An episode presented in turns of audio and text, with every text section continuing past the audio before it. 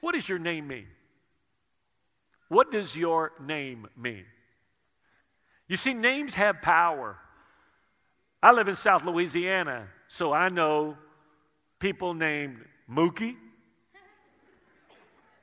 I, I, I, was raised in Fifth Ward of Houston, so I know people named Skookie. I've been to St. Martinville, and so I know T Boy, T Roy. I, I, know, I mean, you, you could just go down the list T Boy, T Roy, T Woman, T. I mean, all of these different names and, and nicknames, and, and, and you know people that are named Skinny, and you know people that are named Chunky, and you know people, all of these different names. What's your name? What's your nickname? What's the people that, if someone says they know you, they would call you by this name?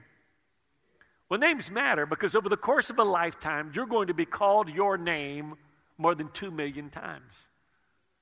Well, what if the name you've been given is not one that is very flattering? What if it's someone that names you that as an insult? What does your real name mean? How many of you know what your real name means? How many of you know what your real name means? Well, okay, what, what, what does, what does, what, what's your name? Mike. What does Mike mean? All right? It means Mike. All right, how many of you know? Is there anyone who knows what, what, Eva? What does your name mean? It means life. It means life giver. All right, that's great. Anybody? Okay, what, what, yes. What does your name mean, Mel? What's your name mean? Huh? Pretty in Spanish. Okay, but good for all the Spanish people that know her. My name is Jacob Thomas. Jacob means deceiver, and Thomas means doubter. So, what else could I become but a preacher? you say, babe, Pastor, why is that so important? Because names have power. Names tell who you are, names define you. As a matter of fact, in Matthew chapter 16, verse 13, and I want to set up the backdrop for you, Jesus is walking with the disciples that have been with him now almost three years. And they're going to a region called Caesarea Philippi. And while they're there, in the backdrop is a large temple where people are going to worship in that there are a thousand different gods set up in. So, whatever God you wanted to worship, you went in there, and there was one of those, whichever one you called on. And Jesus is standing there with his disciples, and he looks at them and he begins this encounter that picks up in Matthew 16 13. And when Jesus came to the region of Caesarea Philippi, he asked the disciples, saying, Who do men say that I, the Son of Man, am? Some say, they responded, that you are who? John the Baptist. Now, this is interesting because John the Baptist was Jesus' first cousin and he was dead. So, why would people think that Jesus was John the Baptist? John the Baptist was a preacher of repentance who was the forerunner of Jesus. And one day while he was preaching, so many people were coming out to hear him that Herod came out, the ruler. And when he came, he had his slash wife, AKA his brother's wife. Okay? We, we used to call that nasty. Now we call that normal. Let me say it one more time because it's been a while since I preached here. We used to call someone who was with their brother's wife nasty. Now we call that normal. God still calls it sin.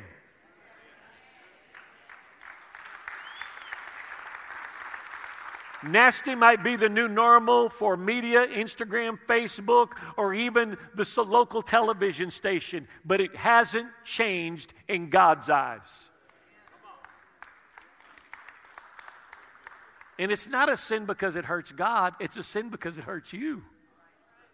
See, people are foolish enough to think, well, God just goes around saying that's wrong because He doesn't want us to do this. Listen, God designed us to live according to His Word. And when you break God's commandments, you don't break the commandments, you break yourself. Every day, when you see all of these people who are rich and famous and have this and that and the other, and they're movie stars and music stars and millionaires and billionaires, and then they kill themselves. Do you know why they kill themselves? Because they have the resources to be able to do whatever they want, and to their surprise, it doesn't make you free, it makes you miserable. When you break God's law, you don't break God's word, you break your life apart. Life becomes unlivable. That's not my message, but it was a good place to start.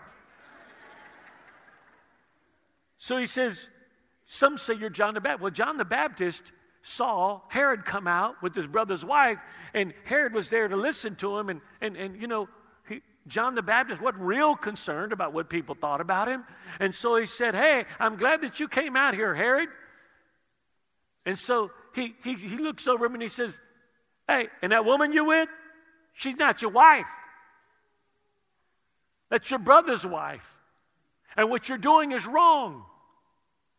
And from that moment on, Herod was first afraid of him. But this adulterous relationship was, he was in, she hated John. Not long after that, Herod was throwing a party. Everybody was drinking. It was a Cajun festival. The daiquiri drive through was open. You know those daiquiris you can't drink till you're 21, but you could buy at 18. So I know what all of y'all did. You, you, you bought them and took them home and put them in the refrigerator for three years, right? oh, sure you did. Come on, I know you. You wouldn't do nothing illegal.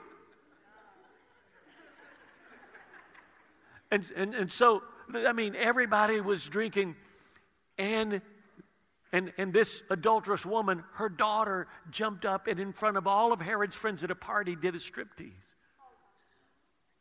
Herod was so enthralled that he looked at her and he said, I'll give you anything you want, up to half of my kingdom.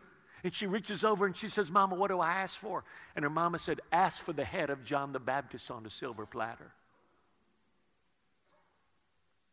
So she asked for the head of John the Baptist on the silver platter. And even though Herod didn't want to, he'd already given his word. So he'd already imprisoned him for the way he was preaching. And so he took him and he beheaded him and brought his head back on a silver platter.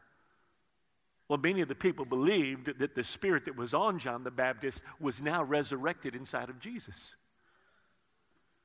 And so that he was now John the Baptist because he was preaching repentance like John the Baptist. He said, Some say that you're John the Baptist, others say that you are Elijah. Elijah was a miracle worker from the Old Testament. And he said, Some say that you're Jeremiah. Jeremiah was a prophet that when he preached, he always cried. He said, You're always crying when you preach, so, so maybe it's Jeremiah's spirit that's living inside of you. And he said to them, But, say this with me, who do you say that I am? Because can I tell you something? It doesn't matter what everybody says about me, that doesn't affect me. As a matter of fact, can I let you in on a secret? About me that those of you who know me well know really well already? Unless somebody's talking bad about me somewhere, I don't believe I'm doing what God wants me to do.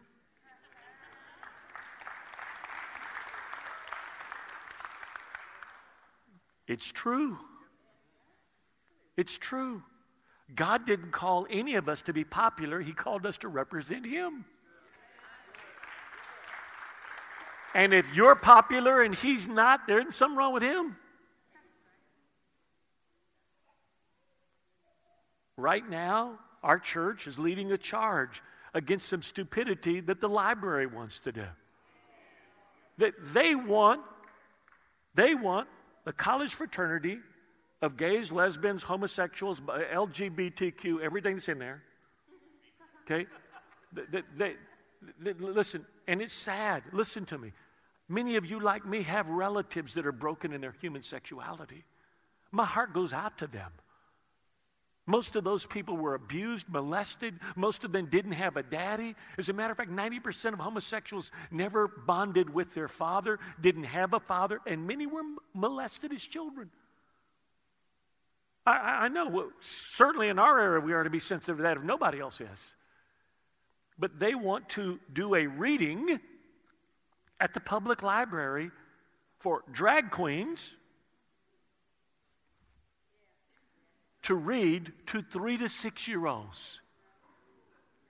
Did you remember 10 years ago they were telling us the government needs to get out of our bedroom? Now they bring in their bedroom to government paid offices. And as the church, as the light, as the salt, as the voice, sometimes you got to call Herod out.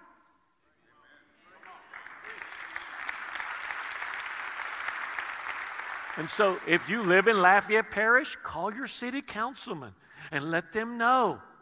And this is a simple question, and it's so sad. Let me ask you a question. I mean, our, our church is the largest African American church in Acadiana. But 3,000 African Americans will gather at one of our four campuses today. But let me ask you this how, how many of you think, regardless of whatever minority status people try to claim for themselves, and that's what these folks are doing, how many of you think that in Acadiana somewhere last night, there was some drag queen reading to three to six year olds as they went to bed? You think there was? No, of course not. They just want to do that to make a statement. So when the enemy makes a statement,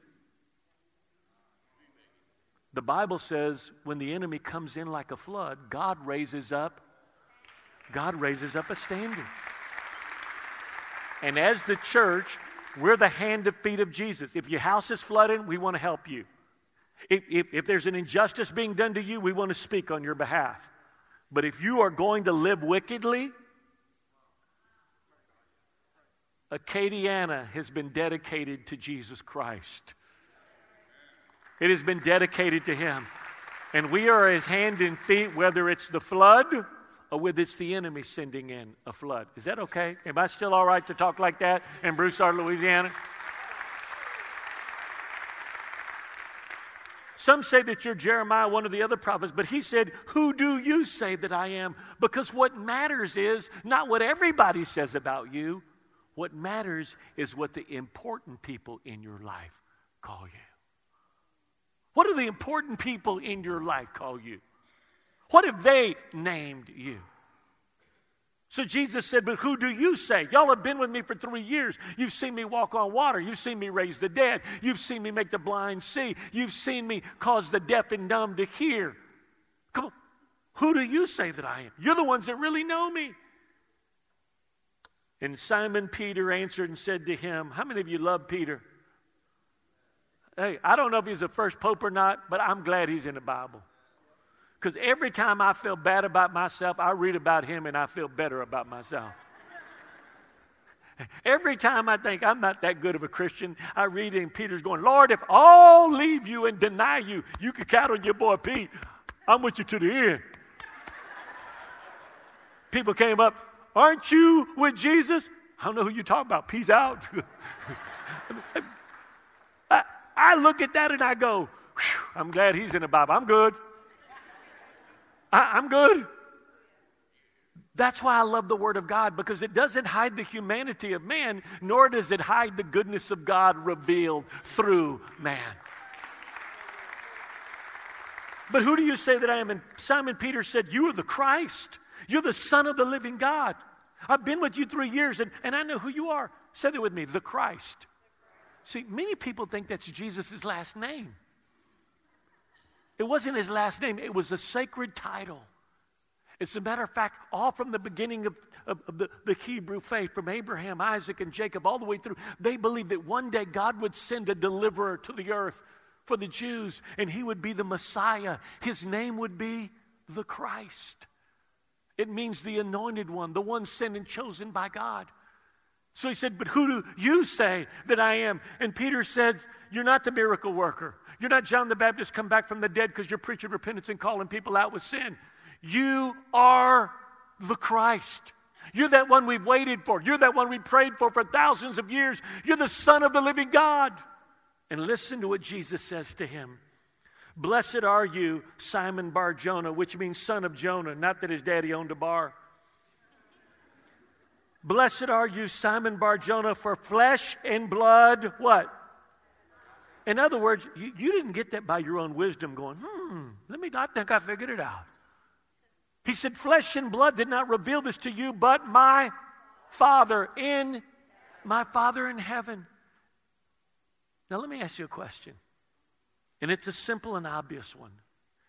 Do you think if the disciples who'd been with Jesus for three years, who left boats if they were fishermen, who left tax collector booths if that was their occupation as it was for Matthew, who were doctors who left like Luke, who left everything to follow Jesus. Do you think if they needed a revelation from God to know who He was, that you may need a revelation from God to find out who you are?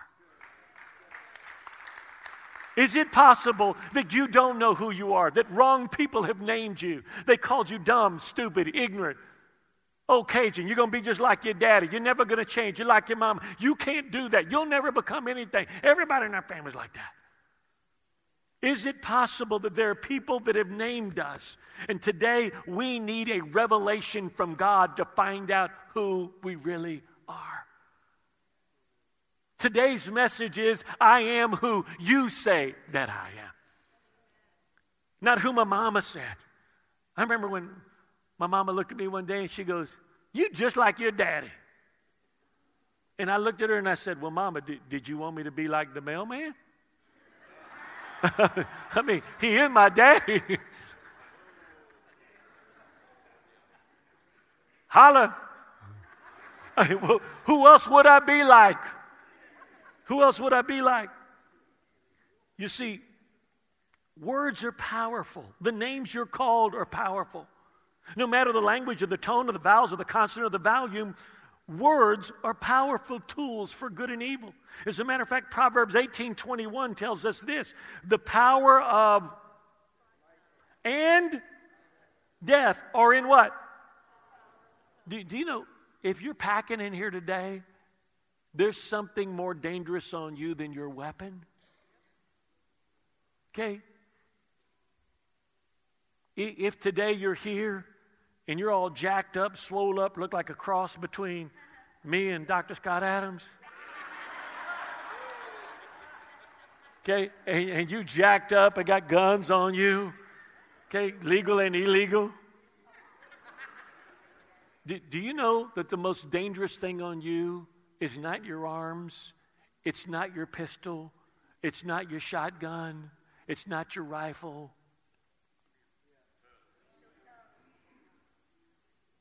I, have been shot before. Unless you think, man, Pastor Jacob, you bad. You've been shot. I was shot when I was duck hunting. and it was with the 410 at long range, and I got the pellets still in my body. So actually, I'm a veteran of war.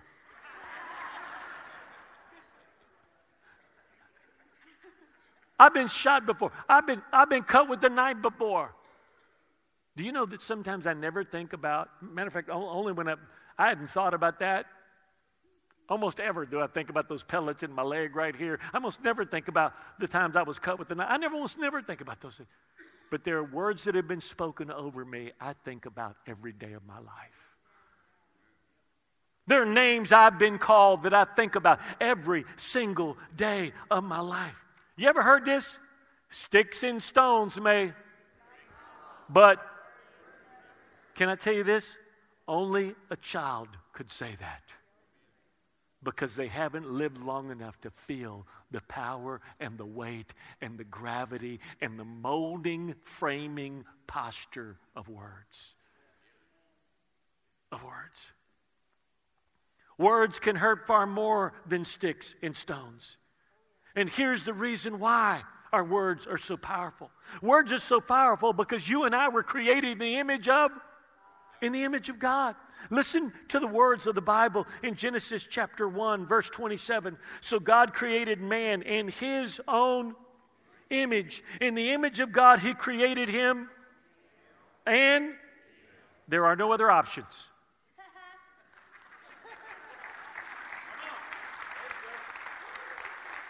If you got a problem with that, discuss it with him. Okay. Male and female, he created them. That means if God created us in his own image and in his own likeness, then if his words are powerful, my words are powerful. Look at what happens in Genesis 1 3. Then God, Genesis 1 3. Okay. Then God said, Let there be light. What? And there was light. Then God said, Let the firmament of the midst of the waters, let it divide from the waters, from the other waters, and it was done. Genesis 1 9. Then God let the waters under the heavens be gathered together in one place and let the dry land appear. And it was so. Do you get the picture? God spoke it, and when He spoke it, what? It happened. And if you and I were created in the image of God, then the power to name and to declare is on us. As a matter of fact, even throughout all of history, do you know who the privilege of naming a child belonged to? Who? The father. Do you know why? Because fathers not only give you their last name, but a father's words carry weight and shape and mold you. The brokenness of our culture hasn't come because there are new sins that were never invented before. It's come because of the demise of the family and the fathers no longer being the one that have the privilege of naming and defining their children. Do you get the picture today? God spoke and it happened. Whatever He created and called it and named it and declared it became. And because we're created in the image of God, then the same power is given to our words. So I got a question for you. If God's spoken word created all the world that you see, let me ask you a question. Who created your world? What did your mama and your daddy and your teachers and your aunts and your uncles? I was listening to my dear friend who I'm privileged to pastor and one of my favorite preachers, Dr. Dharius Daniels. Don't you love Dr. D? I was listening to him last week preach a message, and he, and, and he was talking about he was he's getting ready to go to college. And so he was he was going on a basketball scholarship to Millsaps College, and and then he decided about two years into it that he was called into ministry. And so he said, Well, I think I'm going to apply to, and he began naming some prestigious colleges. And his aunts and uncles that were around said, You can't go there. You, you, you, you, you can't go and do that. And he said, His father, who was a minister that was typically very quiet, stood up and he said, Wait a minute. He said, Don't you tell that boy he can't go anywhere. He said, not only is he going to go to seminary, he's going to get his doctorate degree, and he's going to be the first Daniels with a doctorate degree from an amazing seminary. So when he went to Princeton, it was a surprise to everybody but his daddy. The weight of those words. And he said, I look back on many of the words that my father spoke over me that I don't remember. He said, but it was that moment that what he said, though he'd said many words, it became a defining moment. John 4 24 says this God is spirit, and only by the power of the spirit can people worship God. Listen to what Jesus said in John 6 63. What gives life is God's spirit, human power is of no use at all. The words that I have speaken, speak to you bring God's life giving spirit. Do you get it? God is a spirit. You and I were created in the image of God. We're spirit. And the words that we speak, that He speaks to us, are spirit. So there is spiritual power in every one of our words, just as Proverbs says, the life and death is in the power of the tongue. So, just as God's words have created power, so do our words. So, what do these powerful truths tell us? I'm creating God's image. God's words are powerful and creative. My words are power, words are powerful and creative. God created all we see with the spoken word, and ultimately, your world was created by someone's words. As a matter of fact, I like to say it like this some of you are here today because of what people spoke over you that you would be. And some of you used the words of people that said you wouldn't be something to be a ladder to step on to get to where God called you to be. you see, the seeds of many of our pleasures and pains are rooted in words that have been spoken over us.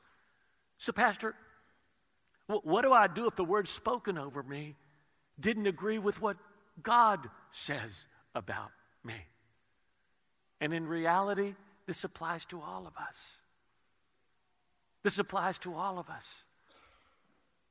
Because the truth is, many of you, like me, grew up with parents that were just broken. They were just broken. It wasn't an issue of them not loving you, they didn't know how to love themselves. What does the Bible say? Love your neighbor as. Well, suppose your neighbor's jacked up. Suppose your neighbor doesn't know how to love himself. How in the world can he love you? One of the great things I had to reconcile as an adult. How many of you came from kind of a jacked up family? Raise your hand. How many of you, when I say kind of, that's really kind? Okay, do, do, you know if you come from a really jacked up family, which which many of us here did, and you didn't, you, you know what I mean? Uh, you didn't plan on that. That wasn't your choice. You know, we've all seen people look at their children and go, "We planned you and you and you, but now you, you was an accident." I always want those kids to jump up and say, "You know what? So are you. I was supposed to be born to the rich, healthy people across town. I don't know how I got stuck here." Here's the reality for you and me we live in a broken world, and many of our parents were broken themselves. And they did the best, many of them, that they could, those that tried, but some of them that was still very shattered and broken. And it wasn't that their parents didn't love you, or your parents didn't love you, or your caretakers didn't love you. It was that they didn't know how to care for themselves. How could they care for you? So, Pastor, what do I do if that happened? You go back to the Creator, the one who created you. You see, only He knows the purpose and the plan. You see, the reason I read the Word of God is not because a chapter a day keeps the devil away. It's not because reading the Bible is like spiritual vitamins, and if I take enough vitamins, that when the devil comes around, I can ward off all of the evil. The reason I read the Word of God, look right here. And men, some of you men are going to get mad at me, so I'm going to tell you in advance. Okay? Don't drink haterade while I tell this story. I'm a romanticist. Okay? I, I, I am. I still have coffee with my wife almost every morning. I still leave her love notes. I would have left her one this morning, but she was up having coffee with me. I'm usually gone by this time, preaching one of the eight o'clock services. So, so I got to tell her that I love her and kiss her before I left. Usually, I leave a note with the flower right in front of it and her coffee fixed just right and everything, which takes about 20 minutes and all of that.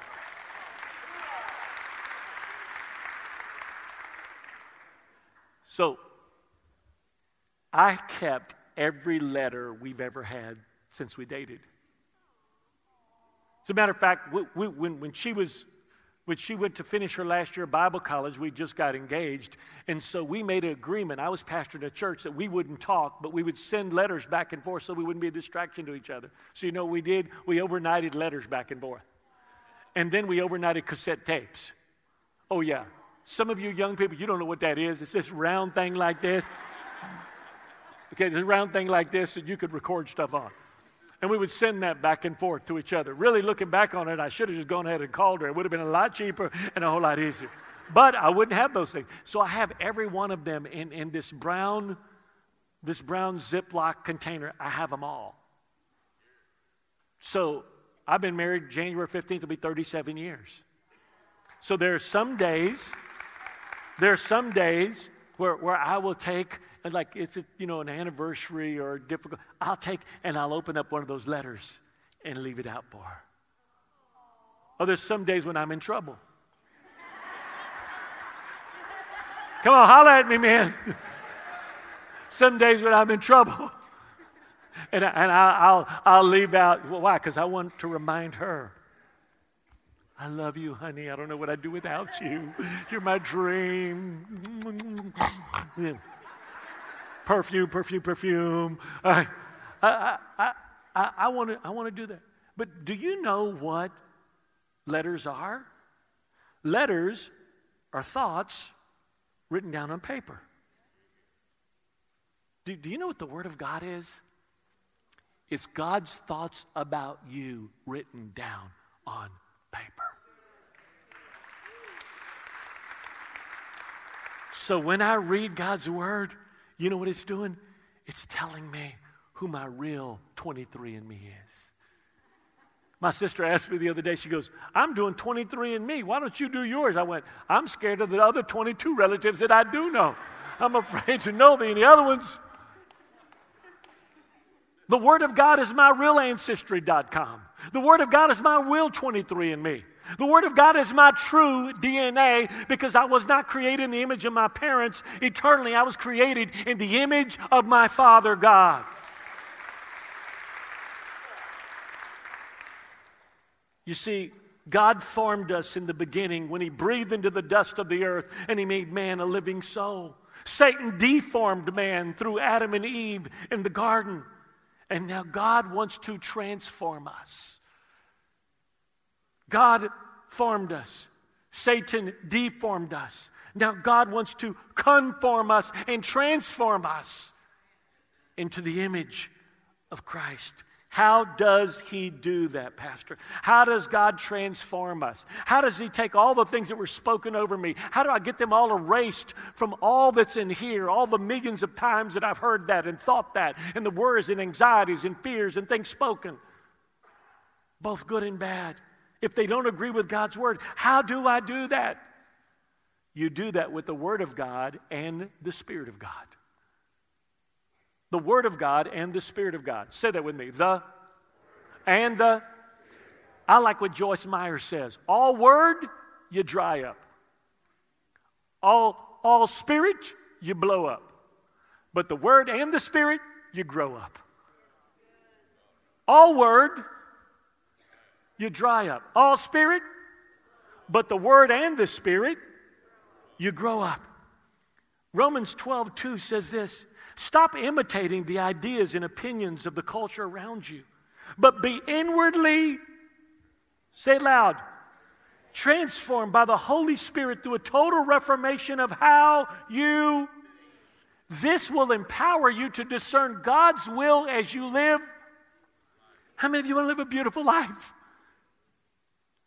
Look at what Romans 12 to the Amplified Version says, But do not be conformed to this world any longer with its superficial values and customs, but be by the renewing of your mind.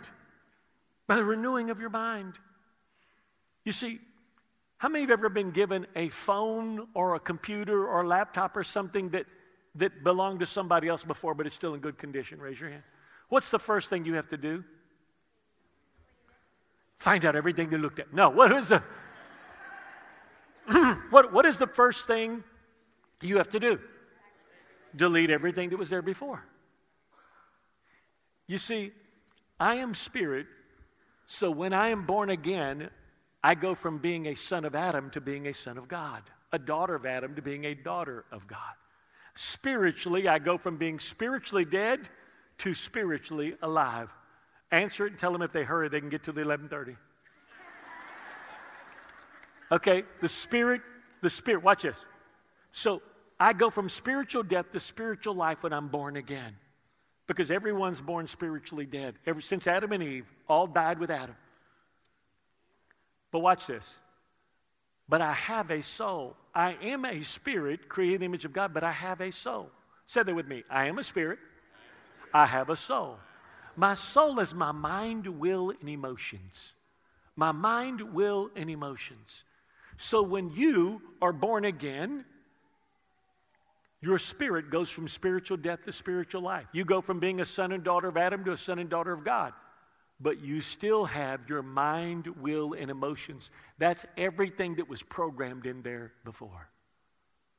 That's what your mama said about you, your daddy said about you, the people that told you were dumb, you were fat, you were skinny, you were stupid, you couldn't do anything, you never do anything, you had no daddy, you had no mama, nobody. All of those things are right there. And you've got to begin to delete them.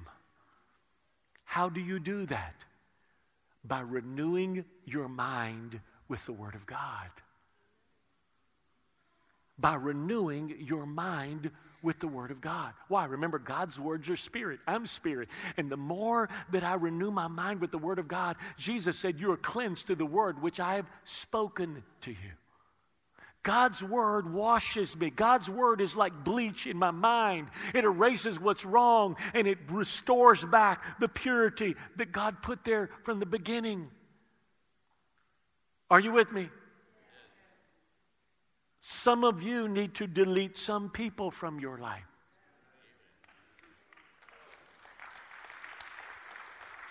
And if you can't delete them, you at least need to identify them by who they really are. Put their names on your phone, okay, for what they represent. So when their phone starts ringing, you look up, Nasty Nikki's calling me. Must be Saturday night. She going out to party. You know, Nasty Nikki. Okay, somebody told me, says, Pastor, you shouldn't say, okay, naughty Nikki. Okay, uh, hey, hey, the phone ring, drunk Donald calling me. At least identify them by who they really are. If you can't delete them, identify them.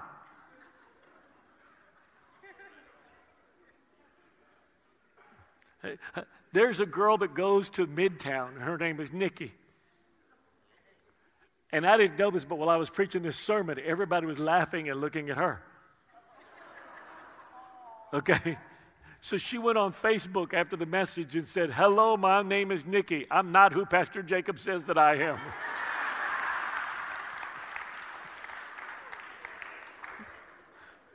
Her husband's name is Larry. Pastor Nick told me, she told him, she said, If my name is Nasty Nikki, your name is Lusty Larry. So maybe that's it too. I don't know. How does this transformation happen to you? Let me give it to you real quick as we close. Number one, reject what was spoken over you. Reject what was spoken. Delete what was spoken over you. Reject it. Reject it. Clear it out. Don't let someone who doesn't know who they are ever try to tell you who you are. Secondly, trust that the one who made you knows more about you than you know about yourself. If he said you can, then you can, no matter what somebody else said about you. No matter what somebody else says about you. Trust that the one who knows you and knows you the most and made you and created you and knew what was inside of you when he made you knows who you are. Number three, begin to align your thoughts and words with God's thoughts and words. Begin to align yourself, your thoughts and words, with God's thoughts and words. And now let me give you a powerful truth. Are you ready? This is so good. I'm getting the three songs before I ever even say it. Here it is. Watch. Listen carefully.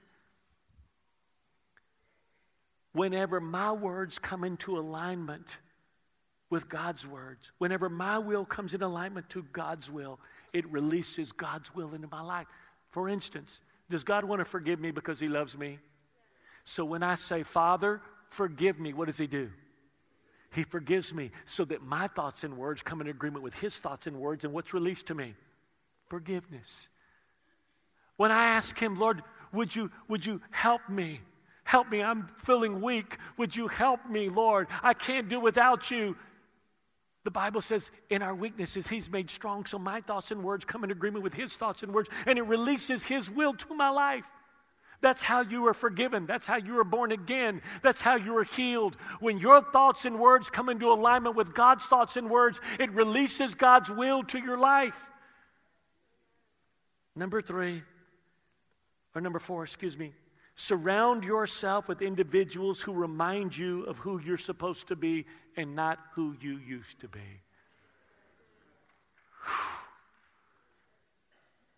Listen. Anybody ever been around somebody that smokes cigarettes and you don't smoke? Raise your hand. How do you come out smelling? How do your clothes smell? Smoky. Look at me. There is not one human being alive that is strong enough to overcome the influence of people they constantly choose to surround themselves with. There is not one person alive, not one. The Bible says, don't be deceived. Bad company corrupts good people. What does that mean? That if you get around smoky people that are smoking, you're going to smell smoky. And I don't care if you smoke or not, secondhand smoke kills too. Secondhand sin kills too. Oh, that was good. I never thought about that. Why didn't I say that before? Y'all bring stuff out of me I never thought about before.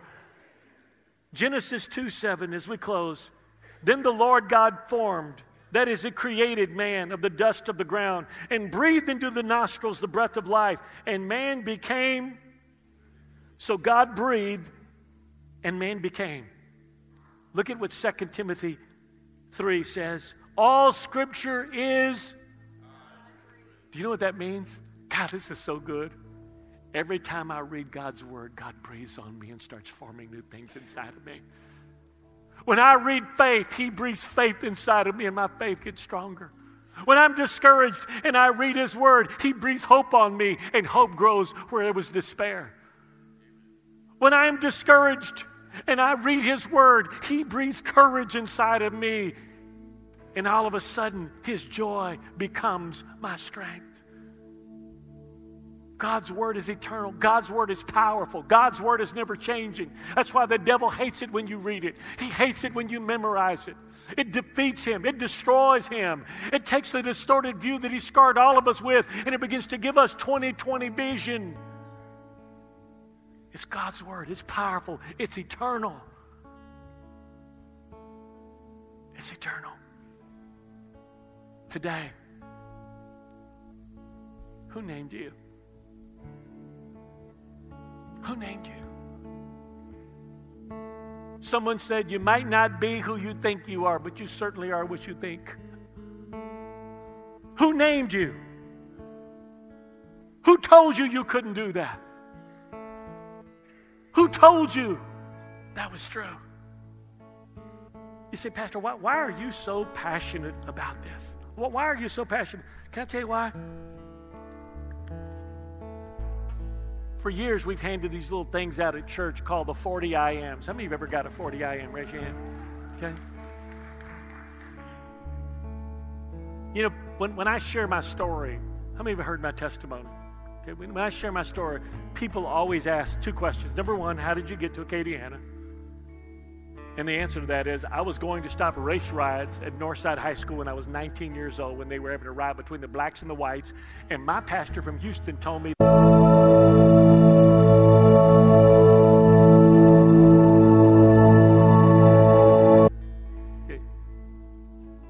But people say, well, how did you get called to ministry?